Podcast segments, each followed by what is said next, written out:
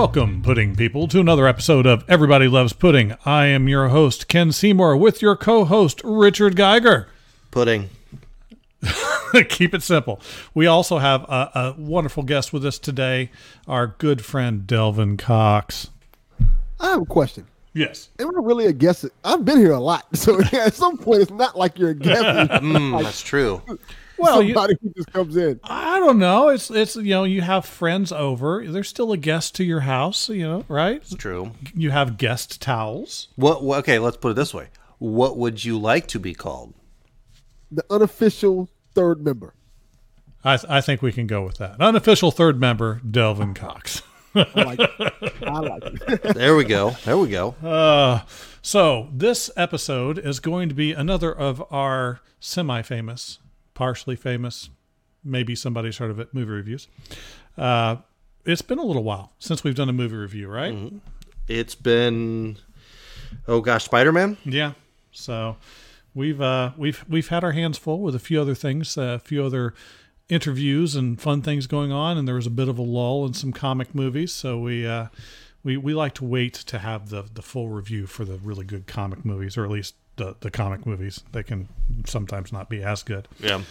But uh, okay, so for those of us that uh, are new to listening to one of our movie reviews, we tend to do a spoiler free version at the beginning so that we can give just a general idea of whether you should see it in the theaters, whether you should wait for it on streaming, buy it on Blu ray, or possibly give it a pass altogether. Uh, then we will go into the spoiler heavy section where we will cut into the movie into its major components. We'll talk about the director, we'll talk about the actors, we will talk about the environments that they tend to go to, the clothing that is created for them, every little facet, all of them will have points that we will assign that can potentially add up to 100 points, just like we're back in elementary or middle school and hoping that the teacher gives us a good enough grade that we can take it home and the parents won't be angry. Just got to get a D. You know what I always liked about this review system? It feels like it's the most accurate way to do reviews, and it's the most detailed way. So you're gonna get a definitive answer on this podcast Mm. whether a movie is good or it sucks. We like to we like to think that, but also my main thought in putting this together, I know we we talked about this quite a bit, is consistency. Uh, A lot of times when I would just originally, I don't know about you, Delvin, but when I would look at a movie and kind of give it a general score, um, it wouldn't always hold up over time because my my thoughts would change potentially, or since I'm looking at it in in a vacuum without looking at it against anything else, it, it's hard to give it a, a real score. You might think that it's a B, but you forgot about certain other things. So by doing it this way, we can kind of keep it, and we can look back at our uh, at our scoring over the time. And go, yeah, that still holds up to where I would call it that score right now. So Yeah. w- one thing that I've did I've done the last couple days because so uh, Terminator is one of the new movies that's coming out, right? Like it or love it or whatever. Uh, I've had a contention about one of the Terminator movies, Terminator 2, that it's actually one of the best movies of all time, and uh, certain significant other of mine wholeheartedly agrees disagrees. but uh, it got me to wondering um, what did the reviews like what so when Siskel and Ebert reviewed these movies how did they do a review on them what did they give on these now if you think about those reviews they did them for like five minutes it's just because it was on tv they had to review three movies and they gave it a thumbs up or a thumbs down in in in our grading scale a thumbs up could literally be a 60 Yeah, right? Because that's still passing in, in, in, in a grade, if you want to look at it from a grade scale. So for, to, for you to give it a thumbs down, you really got to not like this movie. So I, I think about when, when we have our scores together in these, if, if we give a, a movie a 70, that sounds bad, but actually that's, still enjoyable. that's average, right? Yeah. But I just real quick, Siskel and Ebert, those guys were brilliant. The thumbs up, thumbs down, th- they didn't have to actually defend that ever, ever, because it's I liked it or I didn't. Yeah, and like like the movies that I there I I started on this like stream of okay, well below below Terminator 2 they had reviews for other movies. So you could just go and watch like Aliens, all these things and you know one would say, "Oh, it had all these great things in it, but I didn't like it." Or it had these things that weren't good in it, but I liked it. You know, so like it was just so obviously anything is subjective, but so much of a I liked nothing in it. Thumbs up, you know. so I just, they were, it, it was funny to watch, uh, but I just I remember watching them do reviews on I want to say WGN, um, all because they're from Chicago. So I had f- Yeah. five stations, and one of them was WGN when I was younger. Well, let's start with the spoiler free, Delvin. What did you think about the movie? I thought it was good. I thought it was really good. I think it's thank God it's one of DC's better movies. I'll probably say one of their best movies. And I I feel like it's something we talked about earlier when we did the Shazam review. It's them going down this different path where they're finding success. Not necessarily having a connected universe and stuff like that, but just telling self-contained stories is clearly working for them. Yeah. I um, I like Daniel Day Lewis. Okay, this is not this movie, but No, I, I A was lot of- confused Not for a minute. a lot of his movies are just he is on center stage and something goes on and he carries these movies by mm-hmm. him being a centerpiece. I feel like this was a Joaquin movie centerpiece. Like if mm-hmm. you didn't know DC and you didn't know the universe or the story behind it, all you're watching is one person go through and create a character eff- effectively from start to kind of finish, right? And it is an acting showcase. I think like, it- it's yeah. hard. It's hard to say that it's a complete story, but if you go into this as a standalone thing, I think it's just a great piece of one-off, one-person acting. I uh, I kind of agree with that. Um, this is definitely a film that you should see. Now, whether you should see it in the theater or not, that's kind of debatable because a lot of times a movie should be seen in the theater because the experience of the theater brings something to it that you wouldn't get at home. I'm not certain that that really is the case for this particular movie. Correct. I agree. Now, that being said, it is a movie that should be seen because it is, in many ways, exceptional. I'm not going to say it's the best movie I've ever seen. I'm not even going to say it's the best comic uh, based movie I've ever seen, but it is superlative. It is it is it is quite good, and whether you see it in the theater or uh, stream it, it's it's definitely worth a watch. Yep. So now that we've gotten the easy stuff out of the way, let's uh, let's delve into something a little deeper. But of course, before we get there, You said delve in. I did. I was going to see who caught that. Um, but uh, before we get there, we of course want to remind our gentle listeners that we are easily accessible through a variety of social media interactive uh, Platform. Platforms. Yes, that's the word I'm looking for. Platforms. So we are real pudding guys on Twitter. We are pudding guys on Facebook as well as on Instagram. We are pudding guys on Patreon, maybe the most important of the platforms. For just $1 per month, you can support us and help us find new guests to talk to, new equipment to sound better, maybe more than one uh, camera so that I'm not leaning over quite so far. Well, into- we've got more than one camera. Okay, maybe don't have a more one. computer that will support more than one camera. Yeah. Maybe we shouldn't be telling our listeners this. It's our secret. you no, probably he should be so telling. we can keep the computer. Yeah, but uh, definitely take a look. The big thing is on Twitter, we have a quote a day. I try and uh, just send out a little something to make people smile, to remind people of those that are no longer with us and some of the wonderful things that they, they said. On Facebook, we're going to be kind of giving a reminder of some of the excellent episodes we've had in the past. Instagram, I'm really not sure what's going on with Instagram. Uh, probably more lawn mowing pics. I did get a new lawnmower. There you go. Uh, a little harder because it's just straight up pictures and videos. And Yeah. Well, but we'll get there. do Oh, that, yeah. All right. So on to the meat and potatoes. So let's let's start with the basics. I, I often start in this particular category Uh, we've changed it up the last couple times, but I really think we need to start in this category this time. We should start with the director. So, Todd Phillips.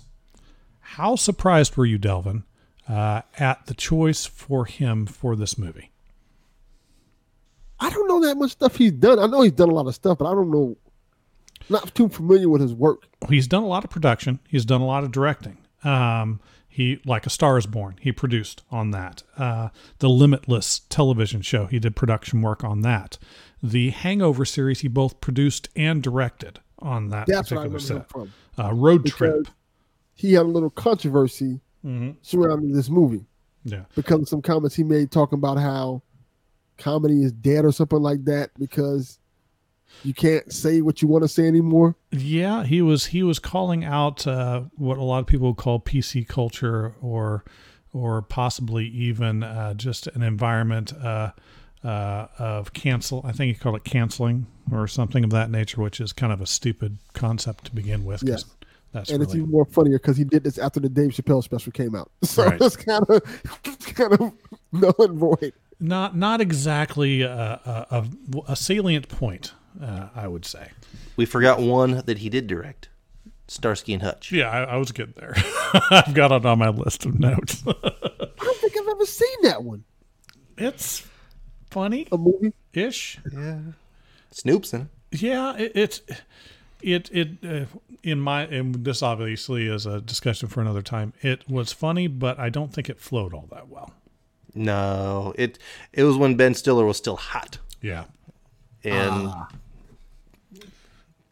this was not. yeah. Well, it had a collection. There were some funny scenes. Just not not as many as I would have hoped. Yeah, Quick quick sidebar then, since you mentioned Starsky and Hutch. Are you guys gonna watch Dolomite? You better believe it. Because it's coming. I think it comes out tomorrow. I'm I'm looking forward to that. I'm a little behind. I still have to see El Camino, Me too. but uh, we'll, we'll, I'll get there. Uh, he still needs to see past like episode three of Breaking Bad. yeah. I made it. I made it to like two episodes. I want to say, Wow. and that's about as far as I've gotten. Uh, oh, Yeah, you gotta catch up. I'm I'm stuck on watching episodes of Party Down now. Yeah, well, there you go. But To Todd, Hulu. so what I wanted to talk about with Todd Phillips, the interesting thing, he's got some movies that people really like, and he's got some movies that maybe people don't like as much. Um, but the thing that really struck me is there was a running theme, comedies, with with very little deviation outside of that.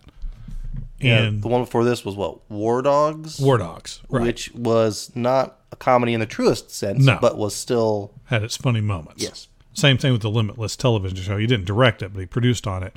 It's drama, but it had a lot of com a lot of comedy elements. That made me it would it made me just a little nervous, but I have to check myself because I've I've said this many times, seeing directors that don't seem to be cut out for the particular type of movie they're doing, and then end up just nailing it. James Gunn. Yeah. Perfect example. Yeah, so I'm I'm trying to stop myself thinking that way, but I still can't help it sometimes when I see it's like, oh, this is the stuff this guy's done before. Uh, So we're going back to the '60s Batman Joker, is what I'm what I'm getting. a little Cesar Romero action. Well, I think, and I I'm no expert on how things work, but I feel like they sometimes they get the script in place or they get multiple scripts in place, and they'll have directors who will present their script or their idea for the script that is in place. And I'm guessing whatever he presented was just what won out his idea, his his his sight for what this was going to be. And I'm sure it surprised even the producers, I would guess. So obviously, the director is a key and important thing uh, in in getting the the film to stay cohesive, to get the the interaction between the the, the concept and the actors to to coagulate, right? How do you think that he did, Delvin, as a as a director that that shifted gears so so greatly from from comedy to this? I think he did a good job. There were some elements of the movie where I was like, that while they were good, they could have been a little bit more crisper or sharp. And there were certain elements I was like, uh, I don't know if I like this a lot, but overall, I enjoyed. I guess what would you call it? His His vision. foray into this movie. I thought it was good. I thought it was solid. I think he did a good job. Now, we don't have to stay here real long because, I mean, there's not much to be said other than that. I just kind of wanted to, to delve a little bit into the history of who he was and what he did because, I mean, really, what else can there be said about the director on this? But um, if you had to give it out of 20 points, where do you think that would hit you, Delvin? I'd give him 15. 15 for Delvin. And What I have about- some things to say about some of the choices he made later on. Oh, but yeah. it goes into setting One- and stuff like that. Once we, yeah, once we get to there. What about you, good sir? So I I think what you see in certain directorial styles is flashiness. Um, I'll relate it to Clint Eastwood. A lot of people don't like Clint Eastwood movies um, because he presents a movie as a story, but is not flashy about it. It's just clean cut and simple. And I kind of feel like that's what you got out of this movie. No fancy uh, scenes or cuts or like spinny camera things. It's like they're telling a story. The actor was the person telling the story, and that's it. Like let's present it clean. So I liked I liked that piece for it. So I've got to go. I, I like the 15. That's what I was thinking the whole time. 15. All right. So maybe I'm a little more forgiving of some of the. I, I, I really liked stylistically the direction he was going. Um, I have to take you know a couple of points away just because of a, of a handful of things that I, I, I didn't quite agree with. Um, but all in all, I'd, I'd still give him probably an 18 out of 20 on this for me. All right, so let's let's let's uh, do another easy one. Costuming and props. This is not worth quite as many points. Ten points in this category. Um, a lot of very.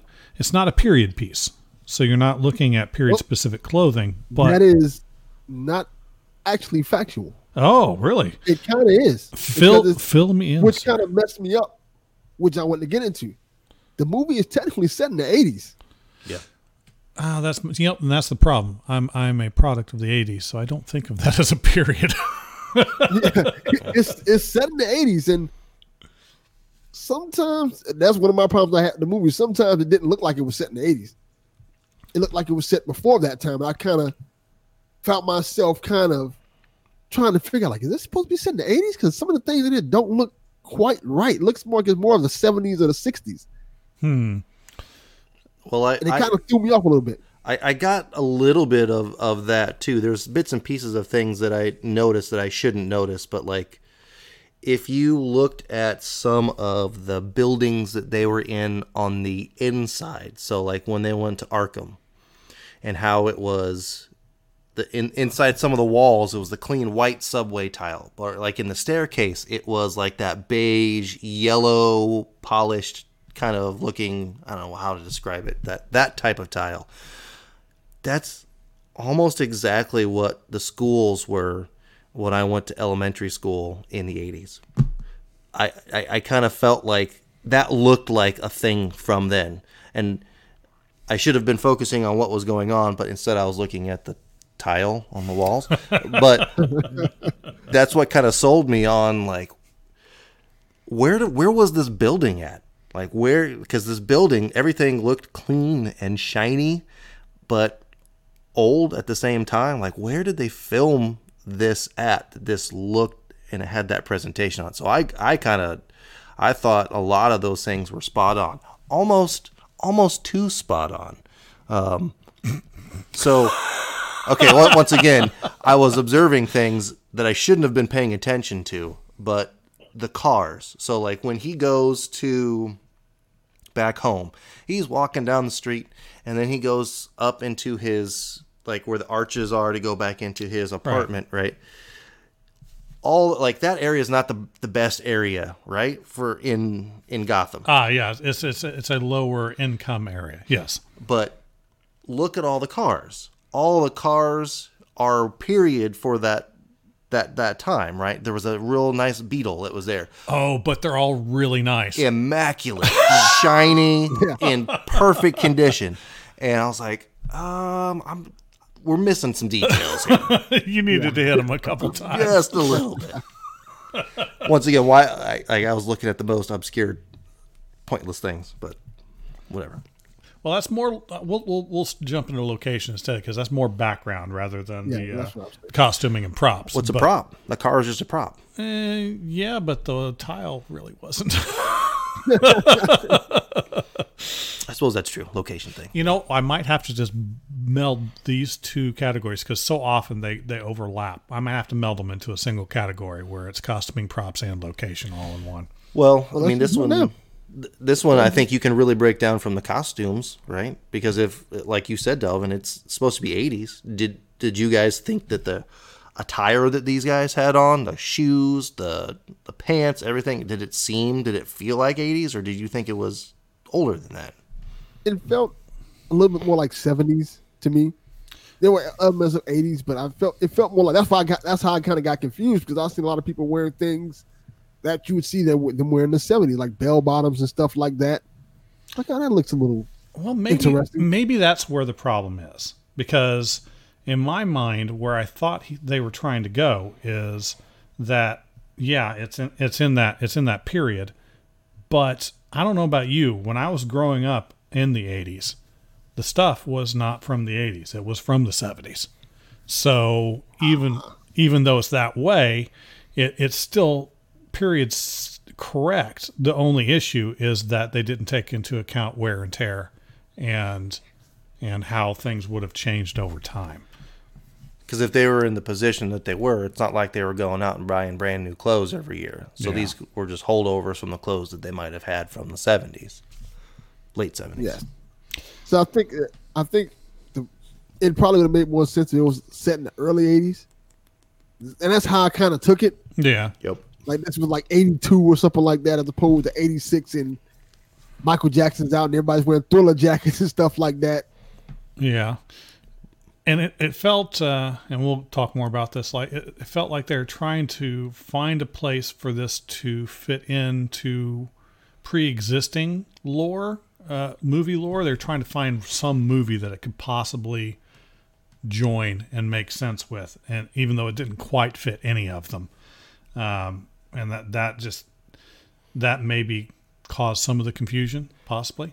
I I, I kind of felt they did it in this time frame so that when he does things or things that have been done, you like if you did it now, there's no way any he could do the things that he did and be anonymous about it. Mm. But you can in that time, Aaron. Right? There's no cameras. There's there's there's no reporting. There's no internet. There's no nothing. So it's like They still haven't found the bodies I buried back. Let me ask you this, toads.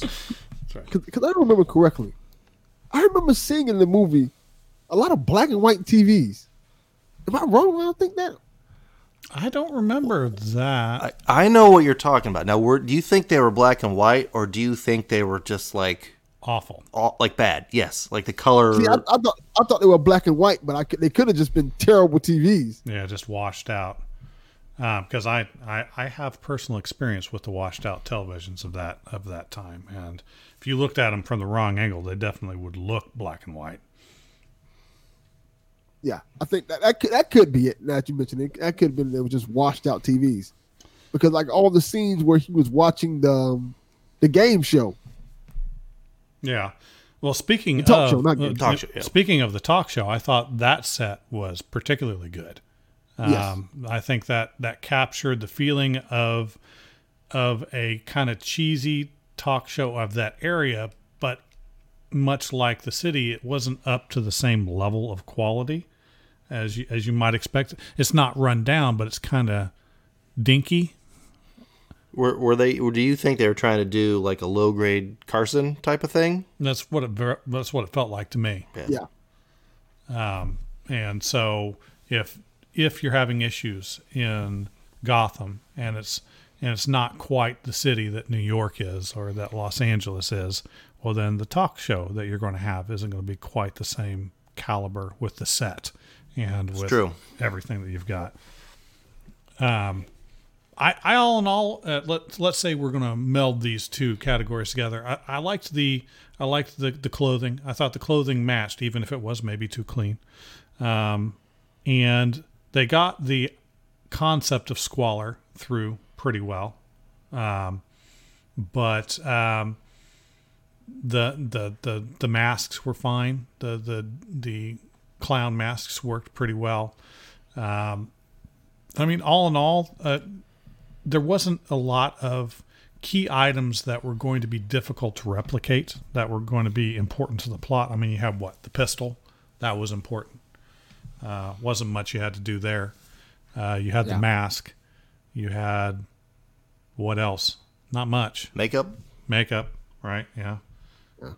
So I mean, Well, go. Let's go back to the props. I, I think the the apartment as a whole was a prop, right? yeah, Um, you can mix it with the location in a sense, but the apartment was set up as, you know, a real small apartment that looked like it had been like they had been living there for a while. Oh, yeah. The door was all dinged up and beat up, and the hallway was, you know, kind of scratched up a bit, but all the furniture was old and worn in. It looked it looked to me like the furniture didn't look like it was in great shape, right? maybe that's what happened. So the the director and the movie creators go, okay, we can make our sets and make them look exactly the way they're supposed to be. This is where we want to shoot in real life. Okay, here's what we want to do, and they just go, no, you're not dinging anything. it's gonna be it's gonna be exactly the way it is right now, and you're gonna leave it alone. So are we doing are we doing a 10 and 10 then? Like let's a- do let's do an out of twenty. Let's let's keep it simple. And this is this is costume props and environment and Yeah, location. location. Okay. Mhm. So what what do you 20. say, Delvin? Out of twenty points, what would you give it? I'll give it a 16. 16. Excellent. How about you, good sir?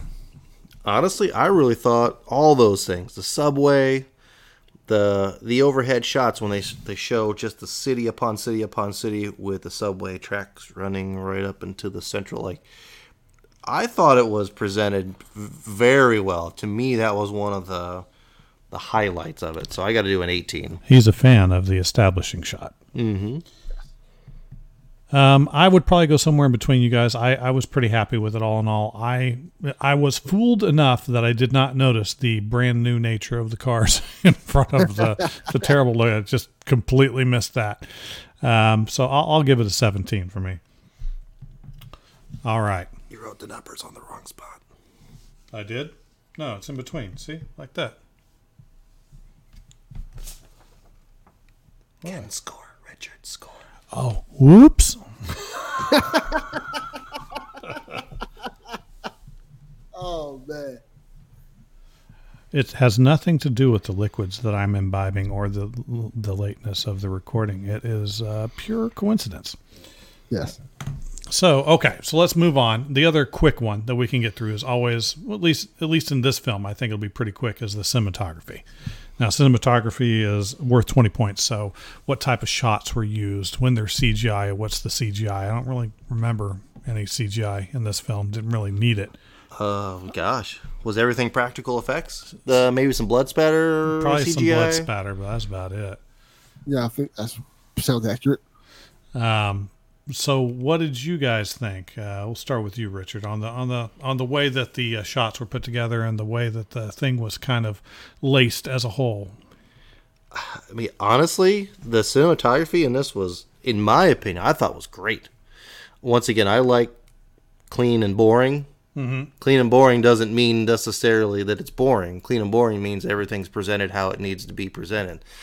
A lot of times, if you do flashy cuts and you go here and there, or you short things, like you're covering up something sometimes. There's no need to cover up anything in this.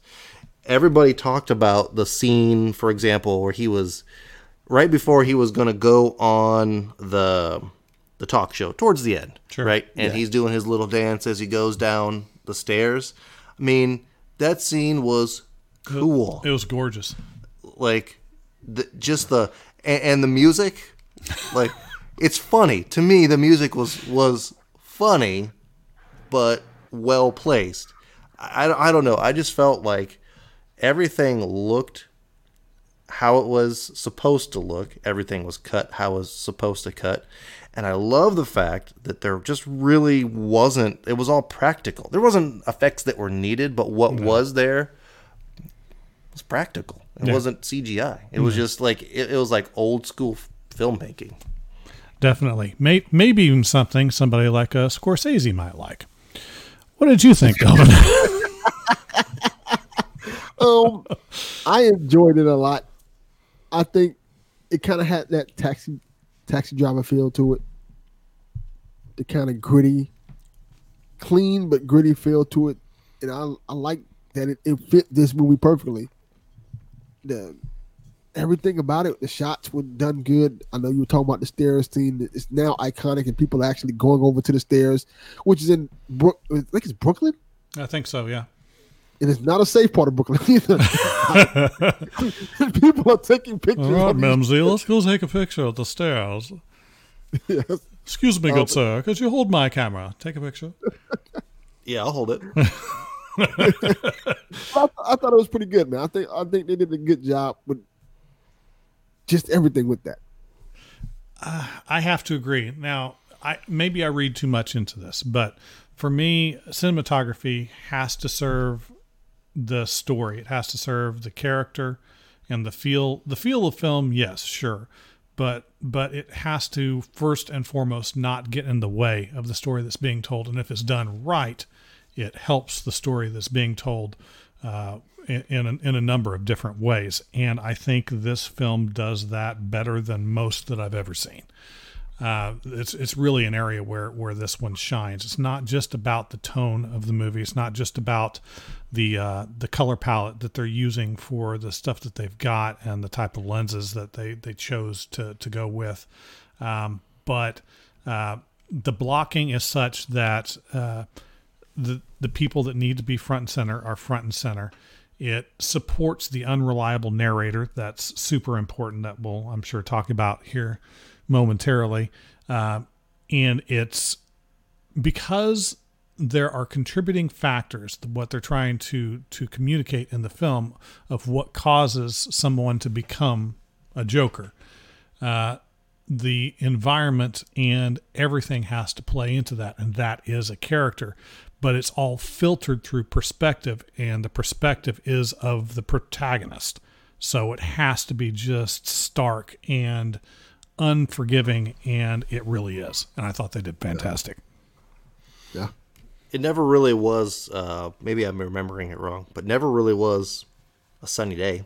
no It was nighttime a lot, and when it was daytime, it was overcast. So you never got that presentation of a bright, sunny summer, fall, spring day, right? That was just always not doom and gloom, but just mm, you know, like toned down. So it had that color feel to it. Sure. Yes. Well, and you'll even even notice those instances, which are supposed to be moments of triumph in the protagonist's um, journey uh, early on on the Murray show, where he's called out of the audience when he does stand up. The light that you get is a harsh spotlight. It's never sun. It's never anything like that. Um, it, it, it, I think that's very much on purpose. So now we get to score our our our, our very uh, simple category of cinematography. What what say you, Delvin? Out of a good twenty points, what would you give it? 18. Solid. And Richard, I like the 18 as well. he also likes the eighteen. I'll even put it in the right column this time. I. I, I'll give this a 19. I think it's it's it's it's darn near perfect. I, you can't get much better. I, I, I definitely liked it.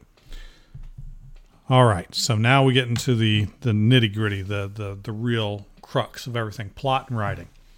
This is where the the movie lives or dies, right?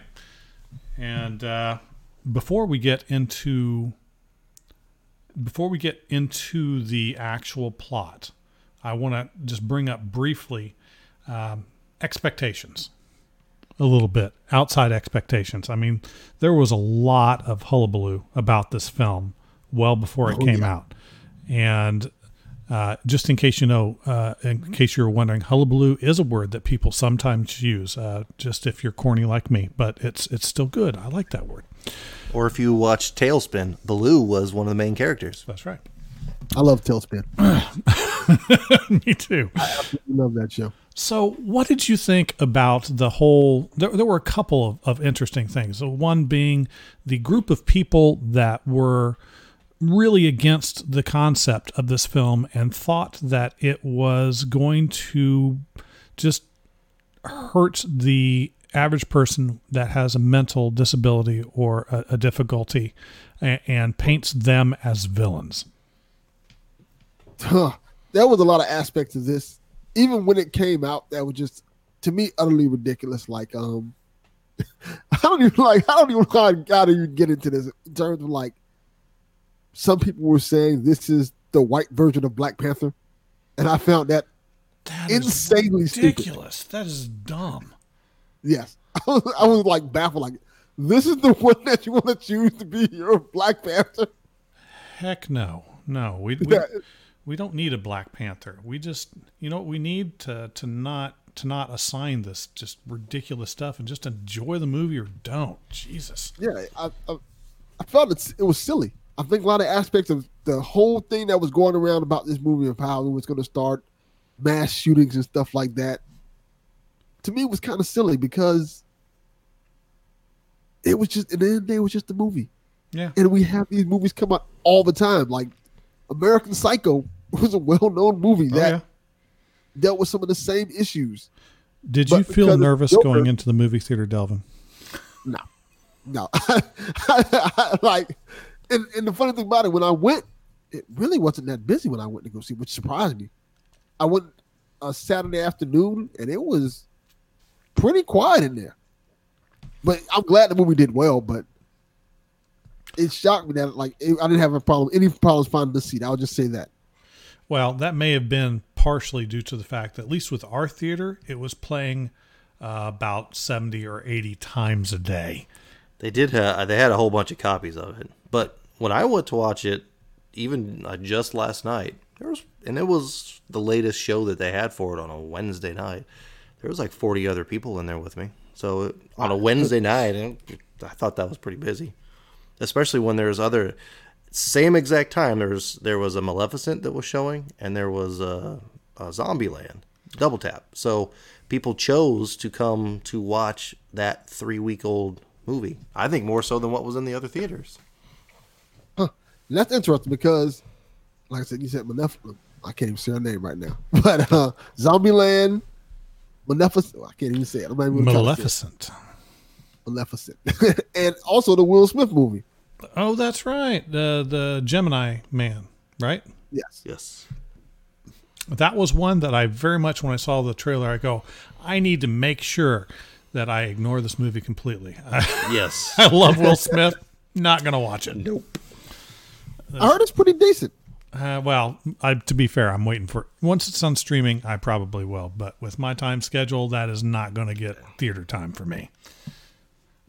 Um, okay, so yeah, I, I have to agree. When it comes down to it, the the stuff ahead of time is it, it was just dumb. I also think those people never saw the movie. Uh, uh, almost certainly. If if At they're all. if they're going to say what they said, well, it's, it's it's it's blaming mental illness. Yeah, they definitely didn't watch the movie. Or if they did, maybe they need to take a course on how to deconstruct uh, cinema. If anything, the movie is kind of the opposite. Very much so. Like to to the T, it's telling you, hey, maybe we should look at our mental health system and how we treat uh, the mentally ill because it can backfire, and how the whole story is basically about this man who needs help, and our system is constantly failing him, Oh yeah, definitely. and, he, and he's being mocked for mm-hmm. the failing system. Yeah, but it, something other that's something other that's interesting to me is the origin of the character in the comics. They never really nailed down an origin for the Joker. Not not in concrete. It was like early um, Wolverine. You never really knew his origins for a while, and then seven different people did it twelve different ways. And but uh, sometimes in the comics, the Joker is driven insane and becomes evil. Sometimes he's evil before he's driven insane. Sometimes it's there, there's a variety of different things. Like even just look at the live action versions. Look at the 1989 Batman, for example, Jack Nicholson. Would you say that he was evil because uh, he went insane from becoming the Joker? No, he was a gangster well before the uh, toxins ever happened. And it, a lot of the, the versions of the Joker that you'll find match this particular mindset. And this is one of them. If you look at the instances where his illness uh, came to light, they were actually, well, talking about the unreliable narrator. Tell me if you saw this the same way that I did. Now, obviously, it was it was pretty clear that his relationship with uh, uh, Zazie Beetz's character um, was all in his head. They made that very apparent, but that was a positive relationship in his mind. It was not formed in a positive way in his mind because you don't stalk the woman and then she's really happy to see you.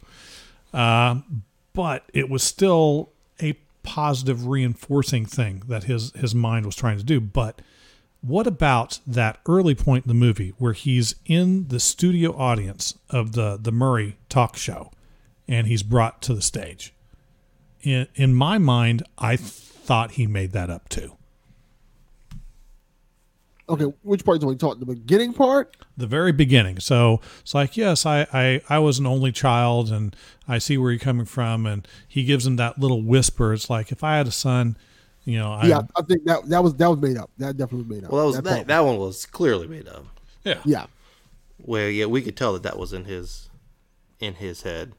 The the relationship I don't think was as clear, but was still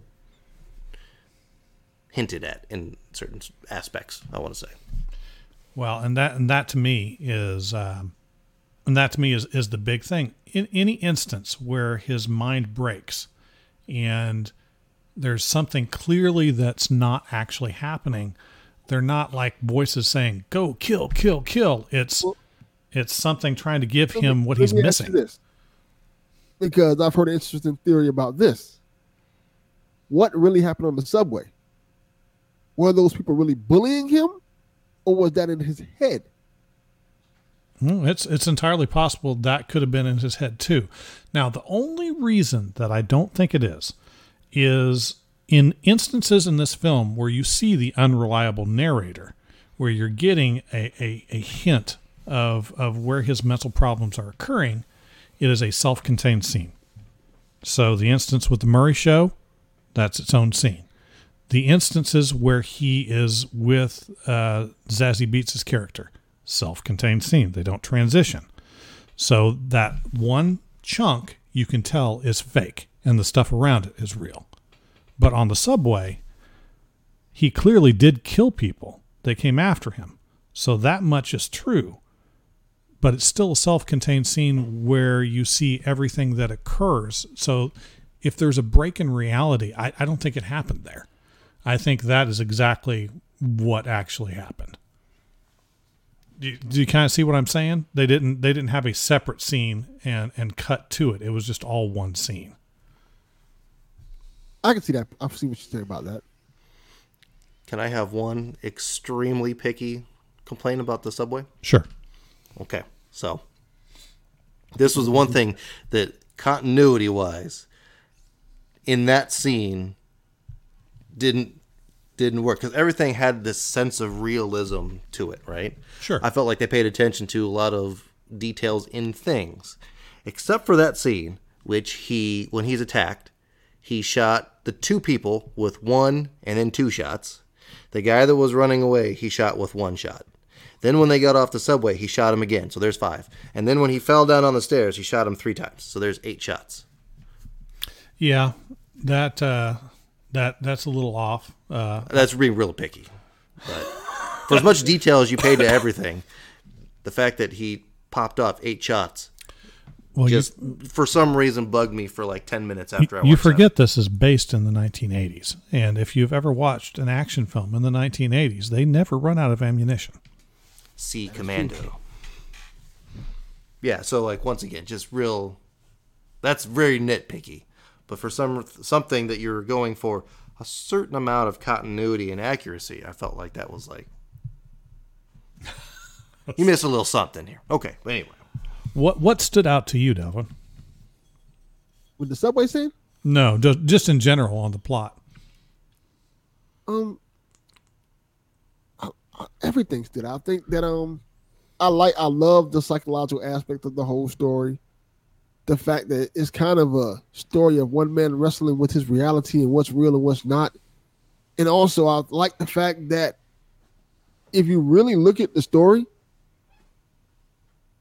he generally killed people who are awful. If you really like people who really, with the exception of maybe Zazie Beetz, they kind of alluded that she he killed her when he was in the in the um room. I did kind of get the impression, but they they left it open ended. Yes, but um, t- let's take it for example. His mother, he kind of put out her misery, but even so, with that, they kind of made her look like th- this big secret, and the big the shock of the movie, which apparently is true. He is related to Bruce Wayne, apparently. Yeah. Well, they, they they confirm that they try and make it as muddy as possible, but Yes. at towards the very end, the picture, yeah, confirms that he he's actually Bruce Wayne's older brother, which I think adds a really cool dynamic to the Batman Joker mythos, especially if the Joker knows that Bruce Wayne is his brother. But Bruce Wayne doesn't know the Joker is his brother. I think that add a really cool mythos to the story. The fact, like, well, Joker doesn't really want to kill him because he knows who he is. He doesn't Yeah. want to tell who he is because he knows that's his little brother, essentially. Well, and you can get the the kind of extra thing that this interaction that they're having is the closest thing he has to sibling rivalry or or interaction, and and in his mind at, at that point it's his love. Yes, and that's why he that's why he never kills Batman. Never goes to the point. Even like in the animated series, when he, when Harley comes up essentially with a better plan that would literally kill Batman, he's like, no, no, no, no, no. He lets Batman go. He's like, I'm sorry, this is not how it's supposed to go. I think when you added that aspect of this movie to that, it's like, ah, that actually makes sense now. and that that is maybe my favorite part of the film the Me the, the the taking that and it completely affects even though they're not technically related if you can just put that lens on it it completely changes how everything else looks Well, Yes. I I also have a thought. Is is the Joker character actually a protagonist, or is this is this movie actually about like? Generally speaking, there's a conflict in a story. There's a conflict and there's a resolution sure right? Um, there's the protagonist overcoming something to claim his reward or have that victory. What is his? I, I guess what is his victory? Did he just finally let himself go and start killing people? Like, is that his victory?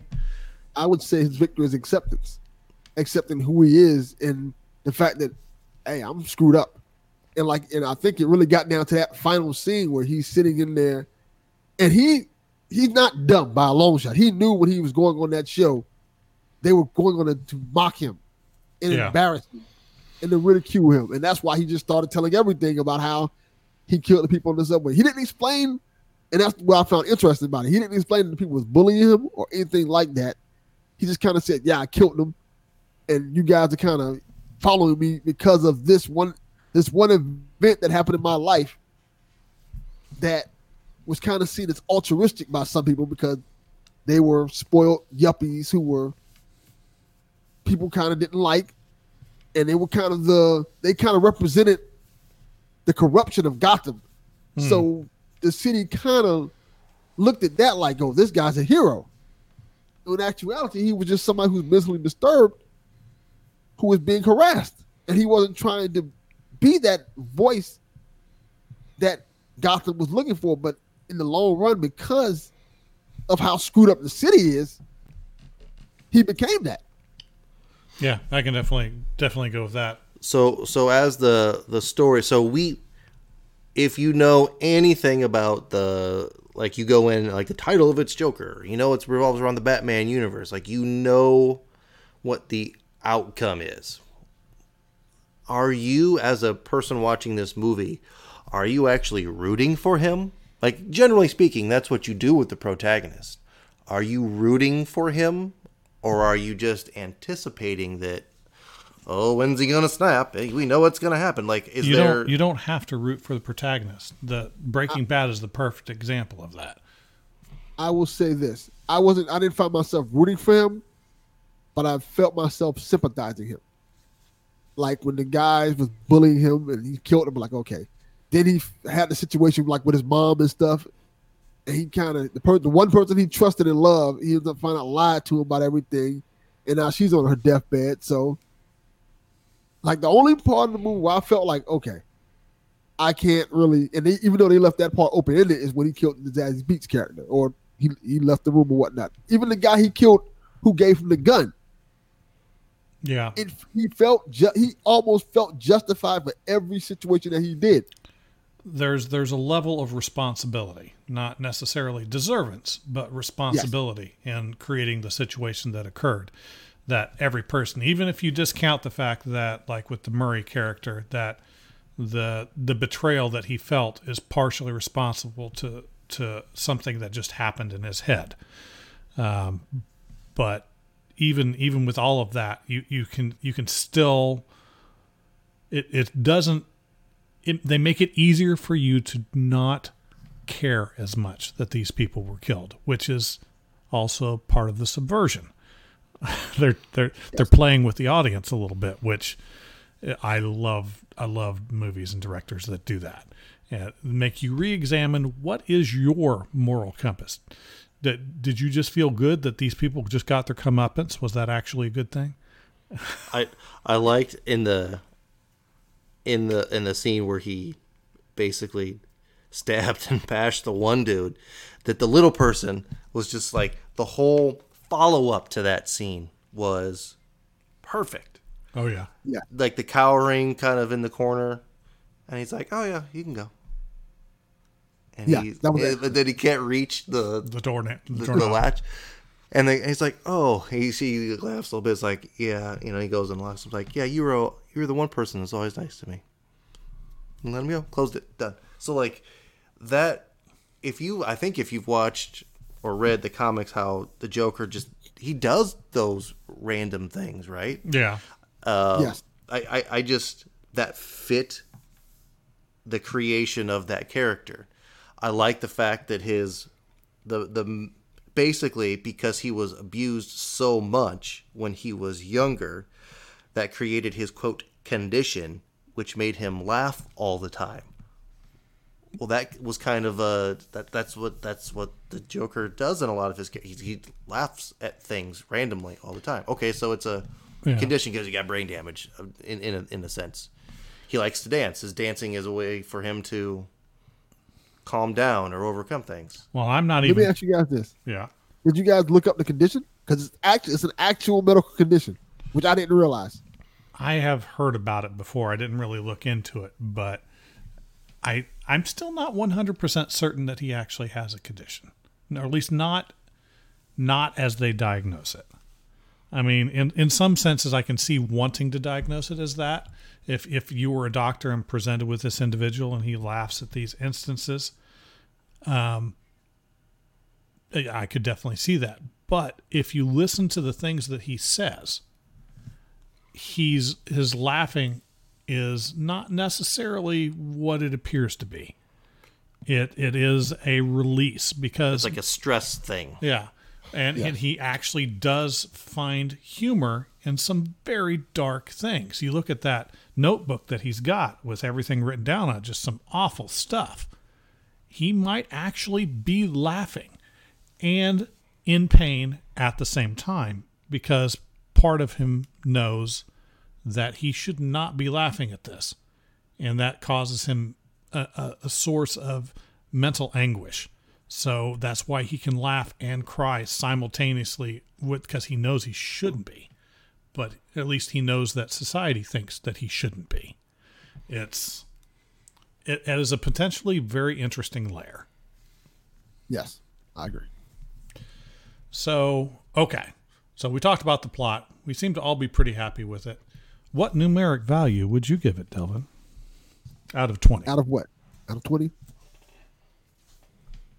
Hmm. I'm going to go 19. Screw it. Sounds good. What about you, Richard? Um, I, I think some of the key points I mentioned before were you saw the evolution of the character and some of the traits that the character have has as an, a, a formed character. You saw the creation of some of these things too in in the course of the movie.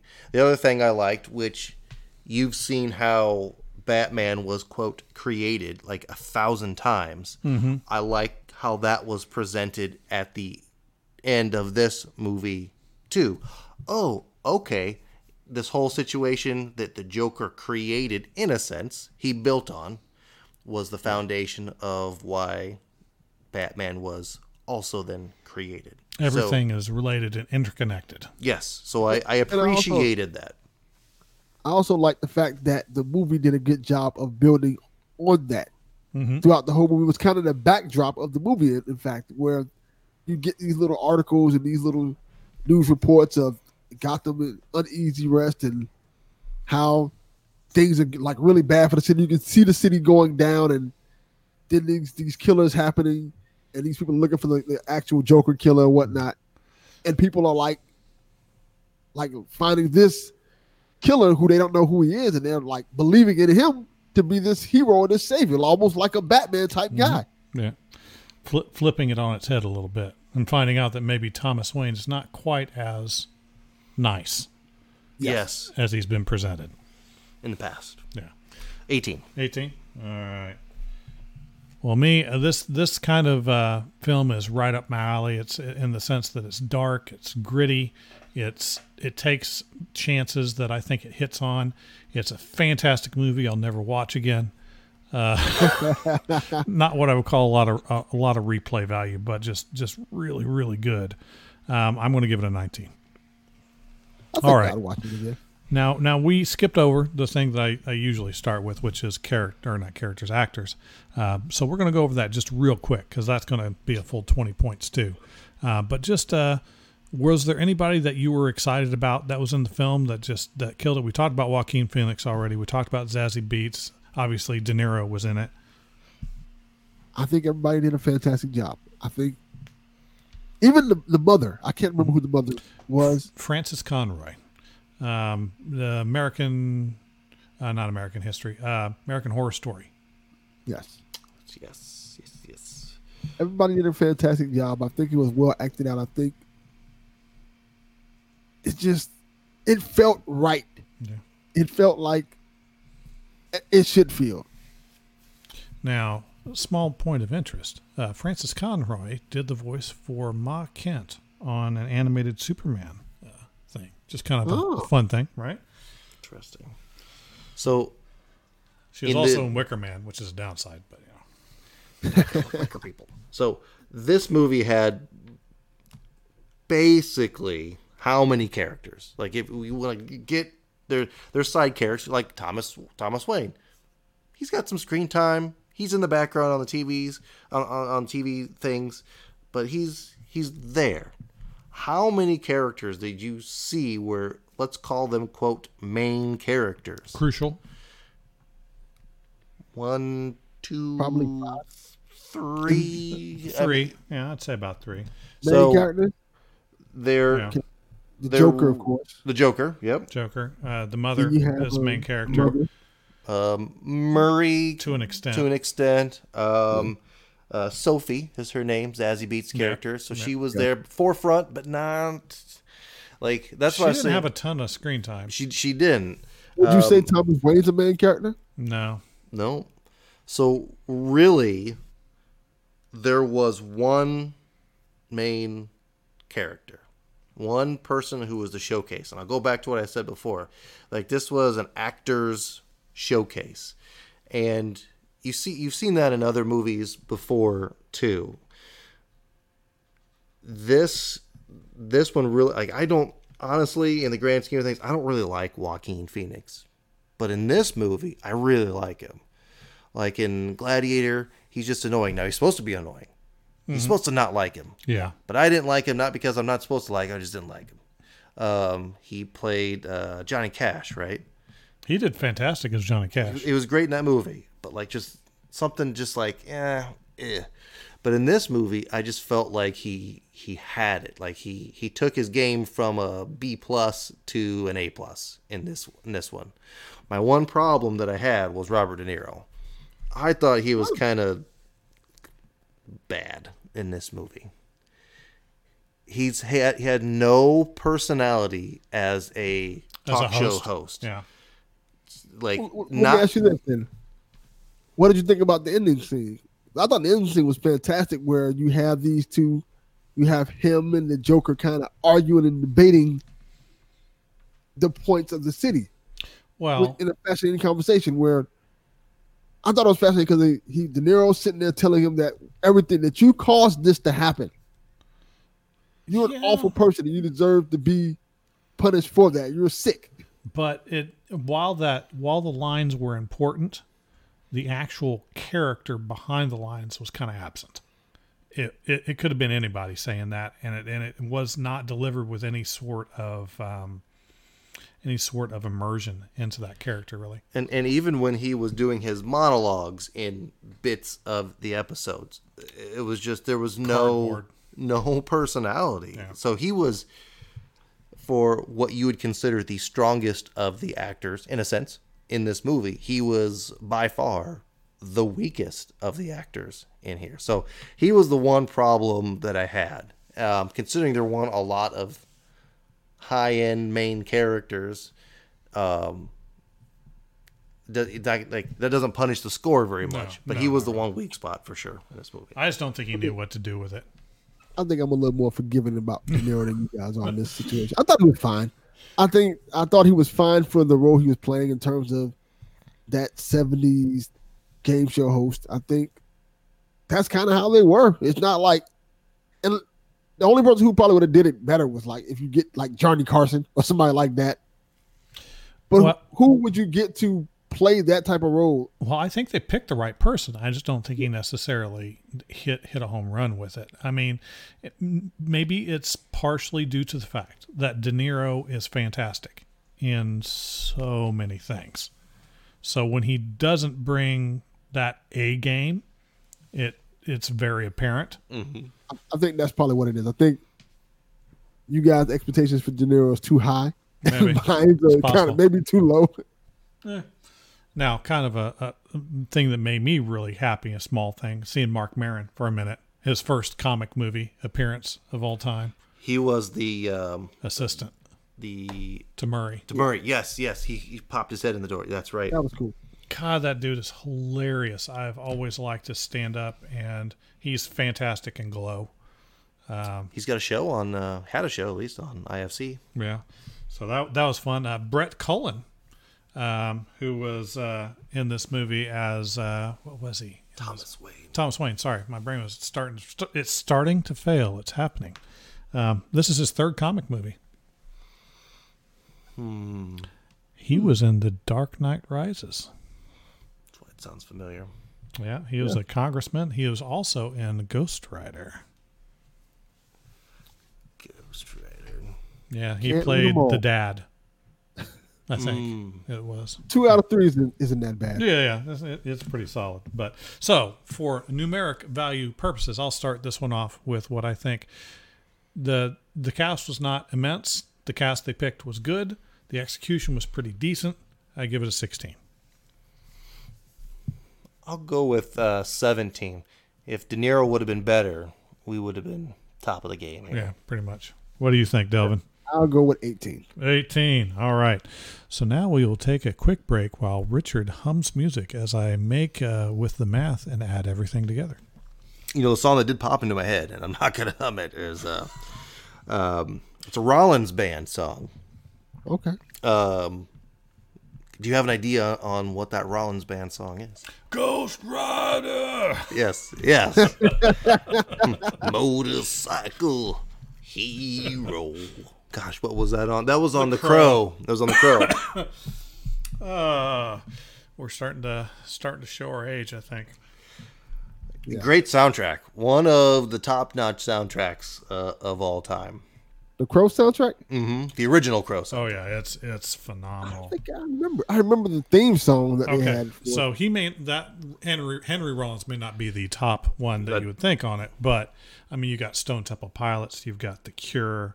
Uh, Rage Against the Machine. Yes, you Uh, did. Pantera was on there. Uh, it, it was just it was chock full of uh, uh, just really really interesting choices, and it's them, not just thematic, but it's music that you could listen to regularly. It's really good. Was Filter? Was they have one? on Uh, there? I can't no, remember. Filter That was was on the not on second one. That was on the second one. Crow's fantastic. My. Life with the Thrill Kill Cult. Yeah. Yeah, Yeah, that that soundtrack uh, got me into band. Oh, uh, bands like Pantera and Rage Against the Machine. Uh, Helmet. oh yeah, they did Helmet have had a a song in yeah. there. So, coming up with our, our, our scores, Delvin Cox with a solid 86. We have Richard Geiger tying with also a solid 86. And I apparently liked the movie just a little bit more at an 89. But what does that put it at here? We're going to look up. Uh, 86 puts you guys in a solid B. 89 puts it a B plus for me. Hmm, almost an A. I think I'm good with my score. Yeah. I think 86 sounds about right. But we, have, we have room for bonus points. Yeah, we do, because you can always add that in there. I'll, I'll give one bonus point. One bonus point. I'll, I'll crank it up to 87 now. I'll give one bonus point because of one of the scenes that you saw Joaquin Phoenix when he was stretching out the shoe. Mm-hmm. And you could see how emaciated he was, and you could see Lord. all the bones and like the skin stretched over his back as he was doing that. Um, now, naturally, his he if you see him nat like his his shoulder blades are kind of forward. He kind of has like a sunken in chest naturally. That's just kind of Developing scoliosis. So, but but him really kind of taking himself, like putting himself in there, and really getting just all skin and bones for this role. Um, I'll give him I'll give him a bonus point. He went on the machinist diet. Yeah. you know what? I give him a bonus point Yeah. for. This is gonna be crazy to say this, but because of I didn't realize this till I finished watching the movie. The Batman is set in the nineties. Yes. The So this uh, is that the Michael Keaton that was eighty nine. Yeah. So how the question is how, so how old is Bruce Wayne in this movie? How old do you do we like think he is? Like a ten year I would old? say he's like ten years old.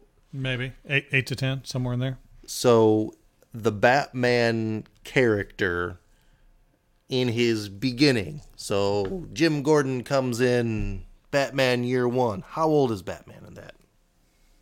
21, 22, something like that. It's been too long. I don't remember.